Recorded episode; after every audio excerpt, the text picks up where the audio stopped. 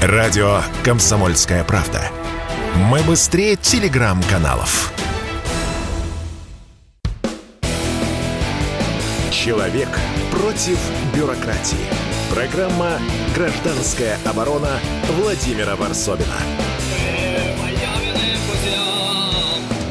Сегодня передачу мы неминуемо делаем печальной. Кое-такие события Дарья Дугина погибла вечером 20 августа, когда ее автомобиль взорвался на Можайском шоссе. И это было не просто рядовое убийство, это было политическое убийство. Это потрясло не только Россию, но и весь мир. Многие сейчас гадают, что это было. Это партизаны, это запланированное убийство спецслужбами Запада. Мы сейчас поговорим об этом, но, во-первых, я хочу выразить соболезнования Александру Дугину. От себя лично, я, я его знаю очень давно. Это, конечно, страшный удар. И вот эти кадры с похорон, и эта речь Дугина, которая оказалась тоже очень громкой и требующей осмысления. Для нас всех сейчас в нашей студии Сергей Марков, политолог, и Екатерина Винокурова, журналистка, член СПЧ при президента РФ. Итак, Сергей, начнем с вас. Вы уже перед эфиром сказали, что давали очень много интервью уже по поводу э, смерти Дарьи Дугиной. Но все-таки вот за это время у вас сформировалась идея, что это было? Это действительно был политический акт, тогда кому он выгоден? Значит, э, ну, во-первых, э, совершенно очевидно, что э, Вовк, так сказать, она либо непосредственно была организатором этого теракта, да, мне, кстати, сказали специалисты, что мину именно ребенок подкладывал, да, потому что там по расстоянию, куда была поставлена мина, видно, что ее подсовывал туда человек с маленькими руками. Значит, то есть с высокой вероятностью вот эта 12-летняя дочка, значит, Вовка и подсунула. Ну, плюс, э, ну, совершенно очевидно имеет отношение человек э, ко всем этим делам. То есть она э, сняла квартиру в доме, где жила Дарья Дугина, причем квартиру ну, не по своим средствам. Сейчас вот говорят, что она 100 тысяч в месяц платила за эту квартиру, большую, с несколькими санузлами, это значит, что, по всей видимости, там и кто-то другой останавливался, кроме них. То есть какие-то угу. люди другие там останавливались. Плюс, знаете, человек, э, это вот эта Вовка, да, она три раза поменяла э, нелегально номера на своем автомобиле. Ехала, э, значит, где-то ездила там по Украине на украинских номерах, перед тем, как ехать в Россию, поставила номера ДНР. В России ехала, поставила казахстанские номера, ездила казахстанские номера. Перед тем, как выехать в Эстонию, поставила опять украинские номера. Как вы понимаете, это все случайно быть не может. Да, после этого она вот из этого дома рядом с Дарьей Дугиной приехала в этот фестиваль нашествия, будучи по убеждению, значит, анти, очень сильно антирусской, приехала на фестиваль русских, так сказать, националистов, да, и сразу после теракта немедленно, стремительно а, а, границы Эстонии, значит, и туда переехал. Ну, это таких случайностей не ну, бывает. Это грубоватая работа. Да, сейчас я расскажу об этом. Значит, э, очевидно, что она имеет э, отношение к этому теракту. Значит, ну, рабочая версия, что она совершила теракт и мину подсовывала вот ее дочка. Значит, э, либо как запасной вариант, что там как-то э, их использовали в качестве э, такого ну, запасного варианта, да, что там реально спецслужбы какие-то все это подкладывали, а они как бы должны отвлечь след там и так далее. Но это значит, что она все равно участвовала в этом теракте. Как освещать теракт против Дарьи Дугиной, западные СМИ установки не получили. Что это значит, по-вашему? Это значит, с моей точки зрения, что теракт против Дарьи Дугина был совершен не западными спецслужбами да. и даже не службой безопасности Украины и не военной разведкой Украины, как мы все думали с самого начала,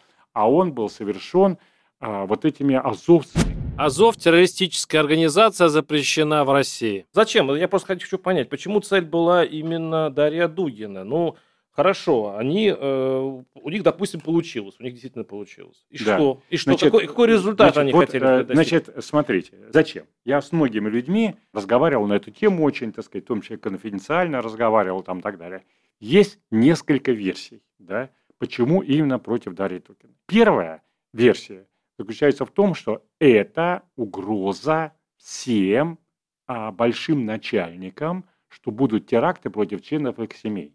У меня вопрос э, к члену СПЧ при президенте Екатерине Януковой. Екатерина, э, вот, а вот по мне, я на это взглянул немножко по-другому. А если той стороне те, которые совершили это убийство, выгодно, чтобы в России закрутили гайки еще жестче, чтобы у нас была такая общая, э, значит, такая истерика в плане, что мы будем искать везде террористов. И, кстати, сейчас уже призывают усилить антитеррористическую борьбу. И чтобы вот именно когда Россия дойдет до какой-то точки кипения, вот именно это состояние будет выгодно ну, тем лицам, которые это все совершили. Если говорить о том, кто является группой, которые сейчас больше всех вообще за это бьют, да, это группа противников спецоперации, которые при этом видят, как совершенно озверевшие, да, там более радикальные противники спецоперации докатились до оправдания терроризма, но, к сожалению, вот этот вот голос, да что вы вообще несете, вы с ума что ли сошли, да, что, ну, окей, против режима, против спецоперации, но не за терроризм, этот голос, к сожалению, растворился в криках радикалов. Да? И в итоге э, как раз люди, которые не поддерживают спецоперацию из э, пацифистских соображений, да, из соображений ценности человеческих жизней и не поддерживают террор, оказались в совершенно чудовищном меньшинстве. И более того, давайте скажем так, что эти люди невыгодны, с одной стороны, ни ультрапатриотам, сторонникам спецоперации, ни, разумеется, они невыгодны, кстати, украинцам. Кому выгодна эта смерть? Это странная смерть. Вот кому это э, выгодно? Всегда любые радикальные акты, они на руку только радикалам. От терроризма главный пострадавший всегда это мирные граждане. Да? И более того, почему мы говорим о разнице между терактом и убийством, потому что теракт направлен против всего общества в целом. Да? И в данном случае я считаю, что смерть Дарьи Дугиной – это, безусловно, теракт. Екатерина, как вы думаете, почему в этом случае, если это выгодно только радикалам, а Европа не выдает э, Вовк? Ведь по большому счету даже нет никаких свидетельств того, что ее там ищут.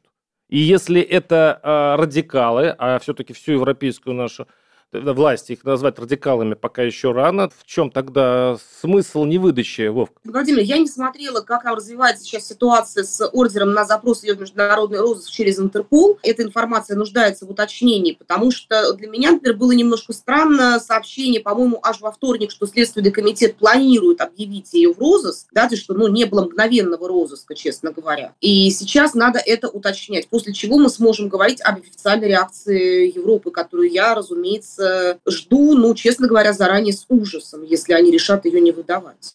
Как ваше, ваше мнение, Сергей Александрович? Почему не выдают? Европа давно уже радикалы. Значит, э, не забывайте, европейцы поддерживают террористический откровенный режим. Они там поубивали такое огромное количество людей за это время, и Европа все это поддерживает. Мы видим о том, что вот убивает э, Украина мирных жителей, вот там в Херсоне где-то за ЖКХ ответственного, за, за молодежную политику, ну, вполне не комбатантов, людей, которые не носят оружие, а просто управленцев, которые сотрудничают а, с новой властью, их убивают. Это типичная террористическая война. У нас, между прочим, закидывают наши, вот а в Орловской области закинули тогда. А Дарью убили, это же чистый теракт. Ни одно западное государство не выразило как бы осуждение Ватикан. этого теракта. Ватикан. Ну, Ватикан и Папа, Папа Римский. Папа Римский. Да. Да, я имею, это не западное государство, это государство всеобщее. Да?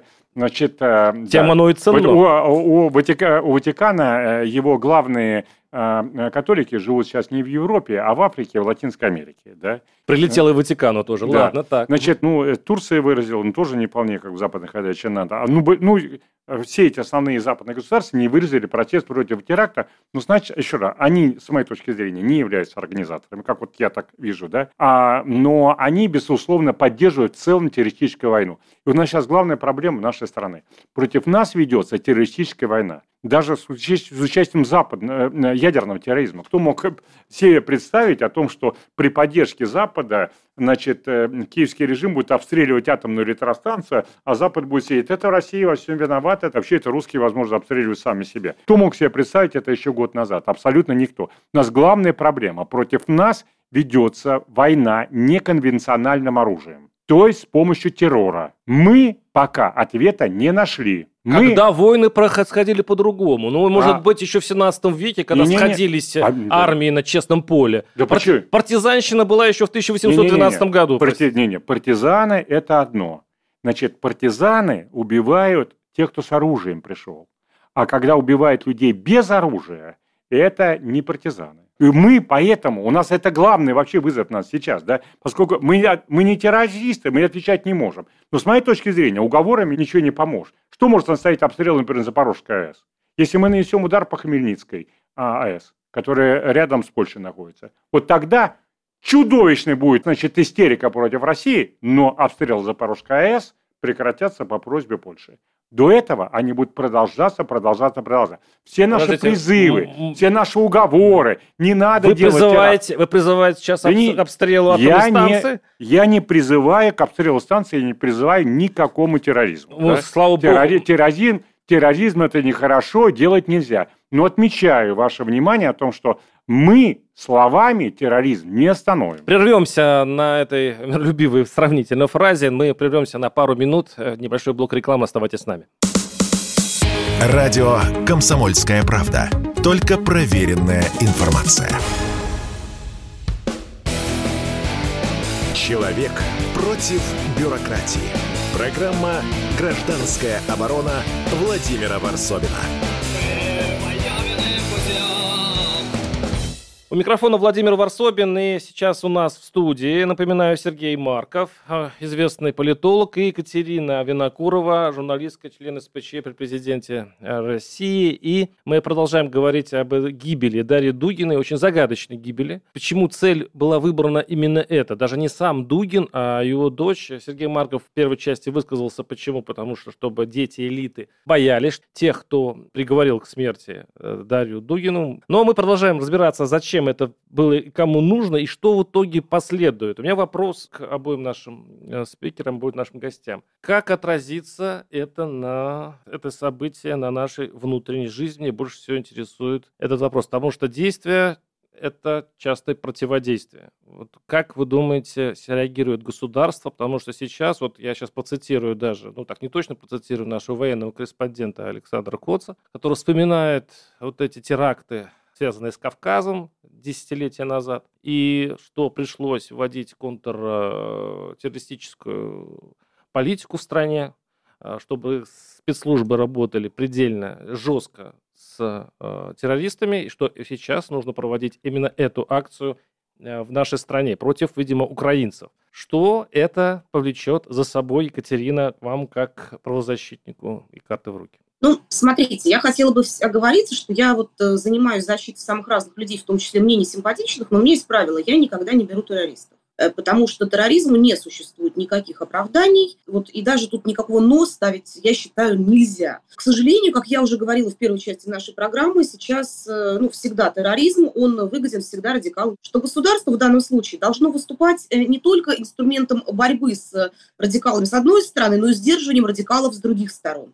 Да? Ну, то есть, например, у нас, э, к сожалению, в, когда вот был действительно вот этот период терактов, а я, я родилась и живу в Москве, я прекрасно помню, как мы садились в метро, не зная, доедем ли мы до нужной станции. Э, мой родной брат, например, э, вышел из метро «Охотный ряд» буквально за пять минут до того, как там был взрыв. Я никогда не забуду вообще этот день, да, там эти 10 минут молчания мобильного телефона но при этом мы помним, что в ответ прокатилась э, и ксенофобская абсолютно, да, там история против э, выходцев с Северного Кавказа, в том числе против э, тех, кстати, кто боролся с террором. И не нужно сейчас ни в коем случае сталкиваться вот в этом. Ну, значит, я скажу, что не было никакой ксенофобской у нас истерики, да, не надо э, зря было. гонять наше общество. Это не было. было, не было, не было. У нас, э, у нас отношения... Было, я даже сам не, помню. Не, ничего. После этого, так сказать, ничего такого не было, да. Значит, было э, требование властей просто внимательно следить, да, поскольку они могут через исламские сообщества идти. А, и у нас, э, э, знаете, я очень много бываю на Кавказе, люблю кавказцев, так сказать, прекрасные дружеские отношения. У нас проблемы какие? Не то, что кавказцев, э, так сказать, как-то не любят. У нас говорят так, что у нас невыгодно быть русским, понимаете, в России, поскольку другие нации все организованные, да, если, предположим, э, парень, так сказать, э, какой-то молодой кавказец, значит, какой-то, неважно какой национальности, кого-нибудь собьет, к нему быстренько из диаспоры приедут, да, О, будут... Это э, разговор десятилетний, пятнадцатилетней давности, да, потому что я они, помню. Это по, совершенно не ксенофобия, потому, нет. Потому что они все остаются, и все, эти, все, эти, все, это, все это остается, да. У нас говорят, раздавите этнически организованные сообщества преступные. Вот что у нас, так сказать, требование дается. Слишком слабое государство. Но это неправильно. Э, это совершенно не ксенофобия, когда люди требуют, чтобы их права были защищены равно с другими, так сказать, группами. Национальностями. С, с, с национальностями. У нас, еще раз повторяю, русским быть невыгодно в России. Это самая, так сказать, незащищенная этническая э, группа. Значит, теперь по поводу терроризма и так далее. А, значит, э, напомню вам, что э, был, когда э, в рамках терроризма, террора, убит Симон Петлюра, значит, то после этого состоялся открытый суд. И террориста оправдали, освободили в зале суда, поскольку с точки зрения французских присяжных заседателей, всего французского общества, это был не акт терроризма, это был акт правосудия в отношении Симона Петлюры, который ответственный за чудовищные еврейские погромы, за чудовищные преступления против человечности и так далее.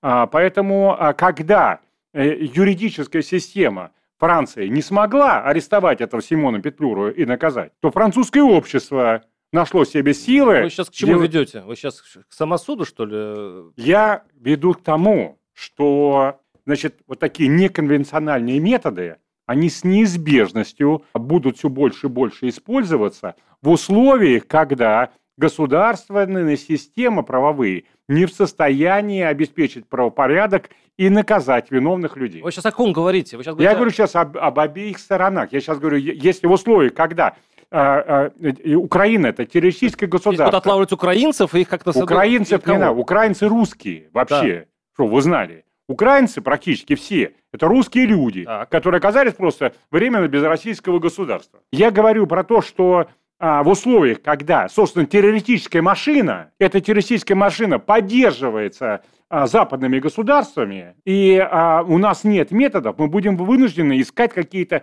методы ответить на это, неконвенциональные, понимаете? Если одна сторона использует ядерное оружие, то другая сторона Пример будет, не приведете? Вот... будет использовать ядерное оружие. А, вы про... а, вопрос... Я объясню. Да. Яндарбиева, когда он сделал, организовывал теракты, наши пришли его и ликвидировали. Угу. Ликвидация организаторов терактов является абсолютно, так сказать, правильной а, меры с точки зрения современного общественного мнения, с точки зрения ну, практически всех современных государств. Поэтому если со стороны территории с, с Украины э, идет э, массовая организация, все более массовая организация терактов, а мы не можем как овечки сидеть и говорить, мы выражаем соболезнования. Во всем мире, вы знаете уже мем такое, выражение соболезнования, да, это смеются миллионы над этим. Вот в чем смысл войны, в отличие от обычной ситуации? В обычной ситуации Гудериан что-то такое сделал, да, и нужно обязательно против Гудериана во, второй, э, во время там, Великой Отечественной войны какое-то следствие, прокуратура, там еще что-то такое, какое-то решение. Да? А во время войны уже принято решение. У нас спецоперация. Да, возможно, нам придется, так сказать, уйти от этого формата и признать то, Украину террористическим государством. Это будет означать что? Что решение уже принято юридически правильно. Понимаете? Все, понятно. Сергей, э, вы то хотели вот вопрос Екатерине задать. мертвая голова. Вы, там, так. вы нас ну, заинтриговали. Вы да, да. Задать. Но не, вопросы, что вы считаете, что Симона Петлору не надо было ликвидировать? Ответственного за десятки тысяч убийств. По сути дела, Холокост. Это организатор Холокоста. Ну, перефразируя, надо ли отвечать э, террором на террор? Что касается того, что террором от, отвечать на террор, вы знаете, мне как раз кажется, что гораздо ближе, мне ближе как-то практика когда людей, например, виновных в терроре, как, ну, делает Моссад, да, их, что, что сделали с Эйхманом? Его не убили там, э, в Южной Америке, его выкрали, и он был предан суду. Э, к сожалению, общество, которое объято вот этим ужасом, а, этой ненависти к терроризму, к сожалению, им легко манипулировать. Именно поэтому я говорю, что нельзя ни в коем случае допускать радикализации общества. То, то есть вы хотите, что да. цель тех, кто э, убивал там Дугину и всех прочих, чтобы э, Россия, так сказать, жесткими ударами ответила по Киеву? Да ничего подобного. Они боятся того, что мы по-настоящему жесткими ударами... Если мы начнем воевать по-настоящему... По гражданам, а если, не по Киеву. Если мы начнем воевать по-настоящему, да, то там только рожки и ножки полетят от этого террористического режима. Вот этого они все боятся. И хотят, чтобы мы нас здесь уговаривали, чтобы мы туда-сюда, вы здесь не то, не так. -то. Против вас можно бить по атомной станции. Можно бить у вас терактов. А вы ничего такого не должны. Вы здесь должны вот как-то так вот так максимально... Мы, французы, поддерживаем, что э, должны быть э, наноситься ракетный удар по атомной станции. Говорят нем... немцы, говорят, мы, немцы, поддерживаем, что э, ракетные артиллерийские удары по атомной станции у вас идут, да? Но вы-то, русские, должны быть обязательно все честными, такими хорошими, справедливыми, добрыми и пушистыми там и так далее. Сожрут, это джунгли, понимаете? Александр, я так а не детский сад. Да. Это огненный Сергей Марков. Я напоминаю, что с нами еще Екатерина Винокурова, журналистка член СПЧ при президенте РФ, и Владимир Варсобин. Мы прервемся через пару минут, вернемся в том же составе. Радио «Комсомольская правда». Срочно о важном. Человек против бюрократии. Программа «Гражданская оборона» Владимира Варсовина. микрофона Владимир Варсобин. С нами, напоминаю, Сергей Марков, Екатери... политолог Екатерина Винокурова, журналистка, член СПЧ при президенте России. Вот интересная статистика получается. Но она такая э, полузапрещенная, потому что она, те сайты, которые публикуют, они почему-то сразу оказываются э, недоступны. Но здесь только факты. Как известно, Дарья Дугина, которая погибла вечером 20 августа, потребовала всего два дня для того, чтобы найти предполагаемую убийцу. 2733 а, дня ищут организаторов убийства Сергея Немцова. 4786 дней ищут организаторов убийства Натальи Стемировой. 5798 дней ищут организаторов убийства Анны Политковской. Здесь мы, мы говорили о том, как э, все-таки э, было спланировано вот это преступление против э, Дарьи Дугиной, но, и, и, видимо, следствие быстро вышло на вот эту Вовку. Но вот эти данные, когда вот наше следствие хочет найти и когда не хочет, вот именно это резануло глаза общественности. Сергей, мне кажется, к вам этот вопрос ближе. Если коротко, как вы на него ответите? Значит, э, я коротко отвечу, что, во-первых, есть другие данные там по другим убийцам, которые нашли там так. Сейчас убийцы Немцова, слава богу, нашли. Да? Значит, они, как известно, осуждены даже. Это заказчиков не могут наказать. Так заказчиков, и, да. Так и заказчиков а убийцы Дугиной тоже не могут, до сих пор не, не назвали. Они неизвестны. Значит, а, поэтому а, а, цифры имеют значение, но цифры, но, значит, аргументация фальсифицирована, Владимир. Фальсифицирована. Еще раз повторяю и не у Немцова, и по а, а, значит, Дугиной, да, а, значит, по Немцову и по Дугиной найдены исполнители, но не найдены заказчики. Ситуация одинаковая практически и там, и там, хотя чуть отличается по срокам. Значит, ну, смотрите, мой ответ, да, все-таки заключается в том, что вот эта ситуация э, ВОВ, которая наляпала следов где только возможно, да, свидетельствует о том, что это были не службы безопасности Украины, как в случае Немцова. Я полагаю, что Немцов был убит службой безопасности Украины. И, кстати сказать, если обратите внимание, через два месяца после этого ЦРУшники сняли со своего поста а, главу СБУ Валентина Наливайченко, а, насколько я понимаю, именно за то, что Наливайченко убил Бориса Немцова, друга Америки большого. Интересная версия. За а, то, что он без согласования с американцами дал приказ его а, убить. Значит, а, а здесь Вовка это связано с этим, с неонацистами Азова, такими с их сапогами. Екатерина, прошу ваше мнение на эту тему. Мне кажется, вы сейчас вам есть что сказать. Владимир, я стараюсь не комментировать э, мемы и методички с обеих сторон. Я к, отношусь к ним с одинаковым презрением. В данном случае вот этот вот мем, который вы процитировали, это, безусловно, методичка одной из сторон. Э, при этом, да, я отвечаю, что организаторы и заказчики убийства, и убийства Немцова, Истамировой, э, Политковская, действительно, они так и не найдены. И в данном случае убийство Дарьи Дугина заслуживает также выявления э, ну, как, как и любое убийство, да, организаторов и заказчиков. Потому что я могу только повторить свой тезис, а именно я, например, живу не в джунглях, я э, ношу звание человека – ради, мы, ради меня, пожалуйста, не надо не убивать, не быть убитыми. И в данном, и более того, да, вот у меня среди моих подопечных, кому, ну, беженцев в основном в этом году, кому мы помогаем ну, благотворительной помощью, э, мы никогда не спрашиваем их убеждения, потому что самое важное, что мы люди, и мы помогаем людям. Екатерина, вот мы с вами коллеги, журналисты, вы еще и правозащитник, уважаемые, наше орудие – это слово. Вы заметили, как э, за последние годы наше слово с вами стало приравняться к оружию. И нас убивают, нас сажают, нас это тех, кто э, этим словом пользуется – наравне с участниками боевых действий, как будто у нас в руках автомат. Да, безусловно, в этом, это в этом, в этом есть некая рациональность со стороны государства. Я сейчас не перехожу к оценочным вещам. Может быть, в этом и есть логика нынешнего времени. Мы живем в учебниках истории, мы живем на сломе вот этих эпох, на котором, возможно, эта рациональность человечества, оно начинает прореживать тех, кто слишком много говорит. Или наоборот, человечество таким образом погружает себя в эту, в эту навозную яму, а уничтожает тех, кто кричит, что, вообще-то говоря, на вот рядом и в нее бы не свалиться. Вам какая ближе точка зрения? Владимир, ну я была одним из э, тех людей, которые работали над тем, чтобы по статье 282, это вот э, когда были посадки за якобы экстремистские высказывания, которые признавал почти что угодно, чтобы она была хотя бы частично декриминализована. Я выступаю за хотя бы частичную декриминализацию статьи оскорбления чувств верующих. Я как раз считаю, что наказание за слова и за дела. И более того, я считаю как раз, что роль слова, э, а может быть, она преувеличена относительно нашего времени. Я в этом, например, сейчас, э, я не могу сказать, что сейчас э, как-то ситуация изменилась э, радикально, да, там может быть только скорость распространения информации по сравнению с тем, что было раньше. С другой стороны, нет свободы слова. И на Западе, замечу, потому что на Западе, вот в Прибалтике, если не ошибаюсь, точно так же введена сейчас уголовная, по-моему, ответственность за, например, поддержку действий России по СВО да, там и в той же самой в Франции, в Германии точно так же есть сейчас уголовные статьи, которые позволяют наказывать э, за слова. И я считаю, что этим самым точно так же и Запад, и мы катимся в одинаковую, абсолютно страшную совершенно для человечества пропасть. У меня вопрос Сергею Маркову. А можно у вас вы на да, этот вопрос, на предыдущий вопрос? Да. Я вам э, объясню, уважаемые друзья, так сказать. Я сам тоже в это отношусь. Я вам от имени науки объясню, Давай. Да, что это значит. Мы живем в новом совершенно мире, мире когда а, современные технологии управления общественным сознанием с помощью слова, они достигли высочайшего уровня.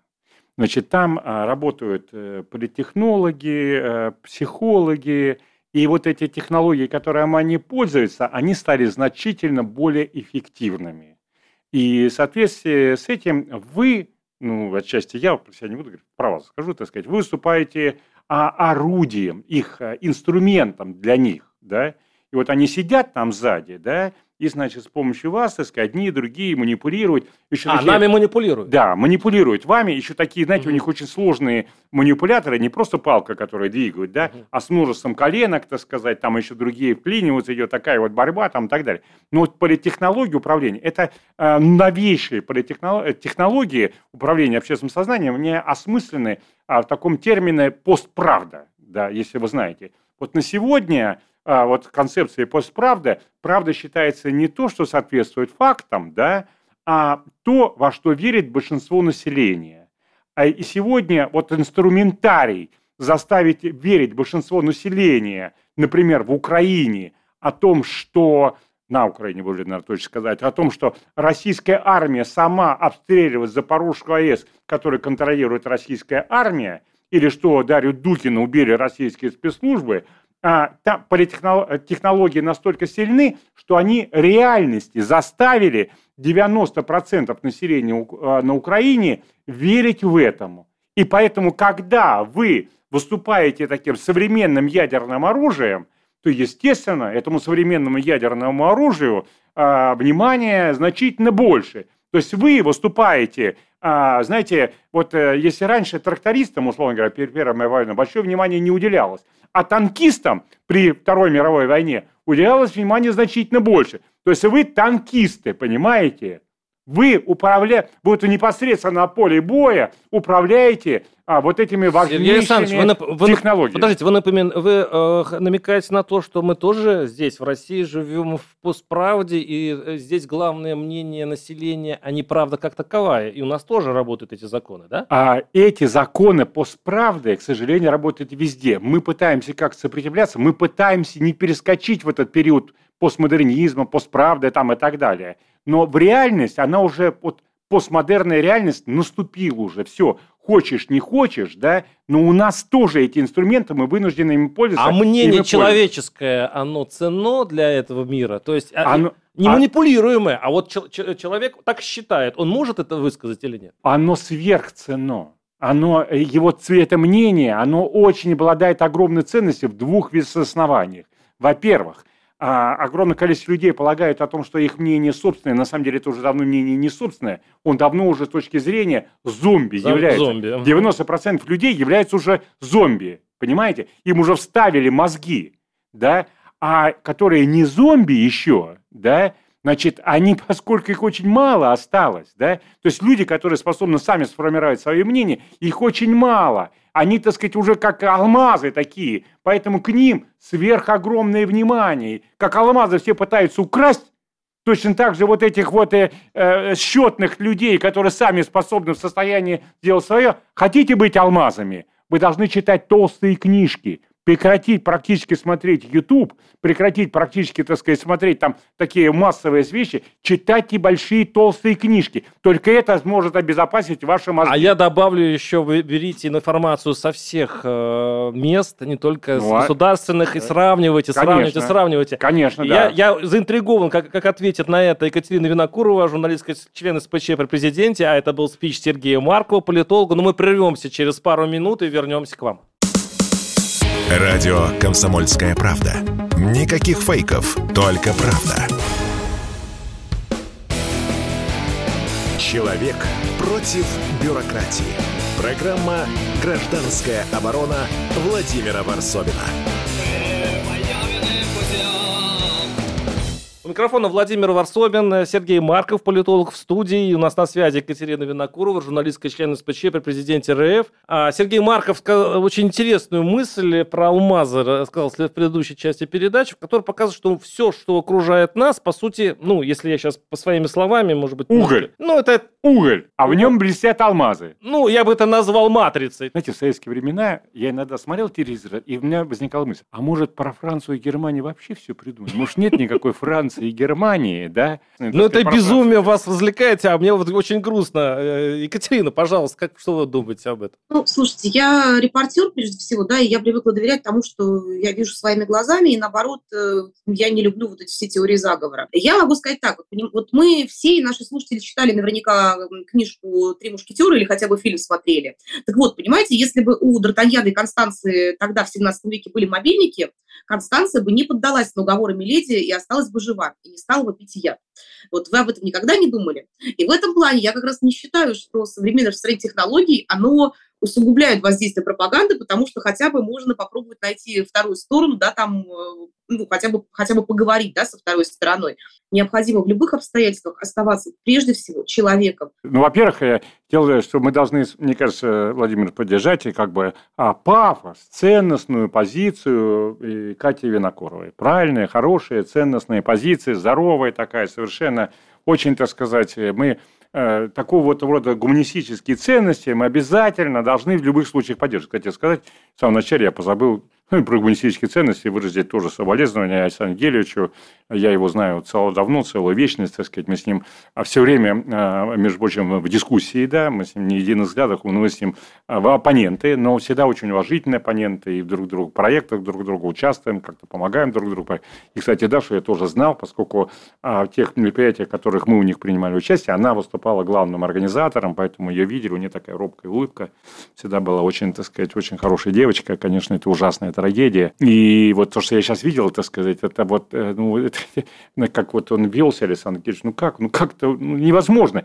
Нет нормального поведения вообще в такой ситуации. И как я сказала, а Катя, вот мы поддерживаем с точки зрения ценностей, но поймите, Катя, Значит, э, э, фашизм могут победить только вооруженные антифашисты. Понимаете?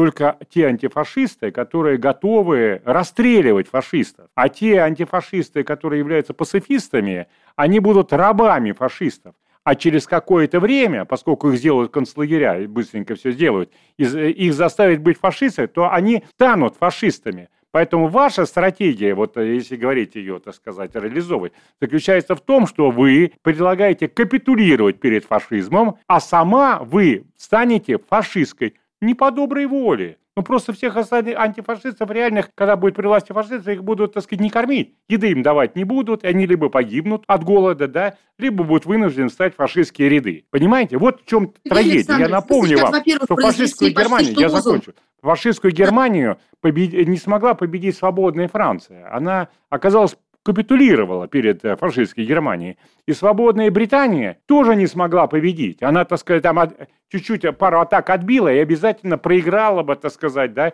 если бы эта война-то продолжилась, если бы мы не вступили. А мы тогда, не свободная Россия, сталинская Россия, мы победили эту Германию. Поэтому, поскольку мы имеем в, Украине сформированное тоталитарное государство современного фашизма 21 века, мы вынуждены признать о том, что свободная Россия не сможет ее победить. А победив дракона, мы не станем драконом? Такая угроза есть, да, но мы должны, осознавая эту угрозу, купировать вот это вот как бы э, развитие дракона. Все-таки, э, когда мы э, победили дракона фашистского, мы не стали фашистами. И наоборот, на самом деле, после Великой Отечественной войны стало через какое не сразу, но через какое-то время, как вы знаете, настала либерализация, оттепель, Хрущев там и прочее, прочее, прочее. Но если бы мы не, не было тоталитарного Советского Союза, то мы с вами, уважаемые друзья, были бы все рабами современного арийского режима и так далее. А сейчас, если мы не создадим тоталитарного такого интерфейса для а, победы американского тоталитарного проекта на Украине, нас могут ждать очень серьезные проблемы. Еще раз повторяю, тоталитаризм а, – это военная победа. И мы не имеем права не использовать это мощное современное оружие. Хорошо сказано, даже смиряешься с этой мыслью, слушая вас. Но мне кажется, что власть-то не собирается действительно вот так все, так жестить, и общество у нас вообще находится в отдалении от спецоперации.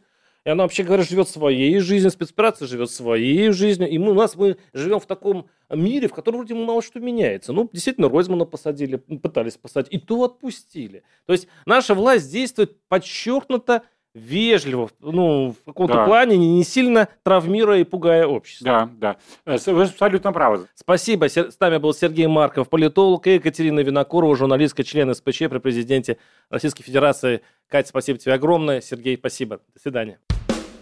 Программа «Гражданская оборона» Владимира Варсовина.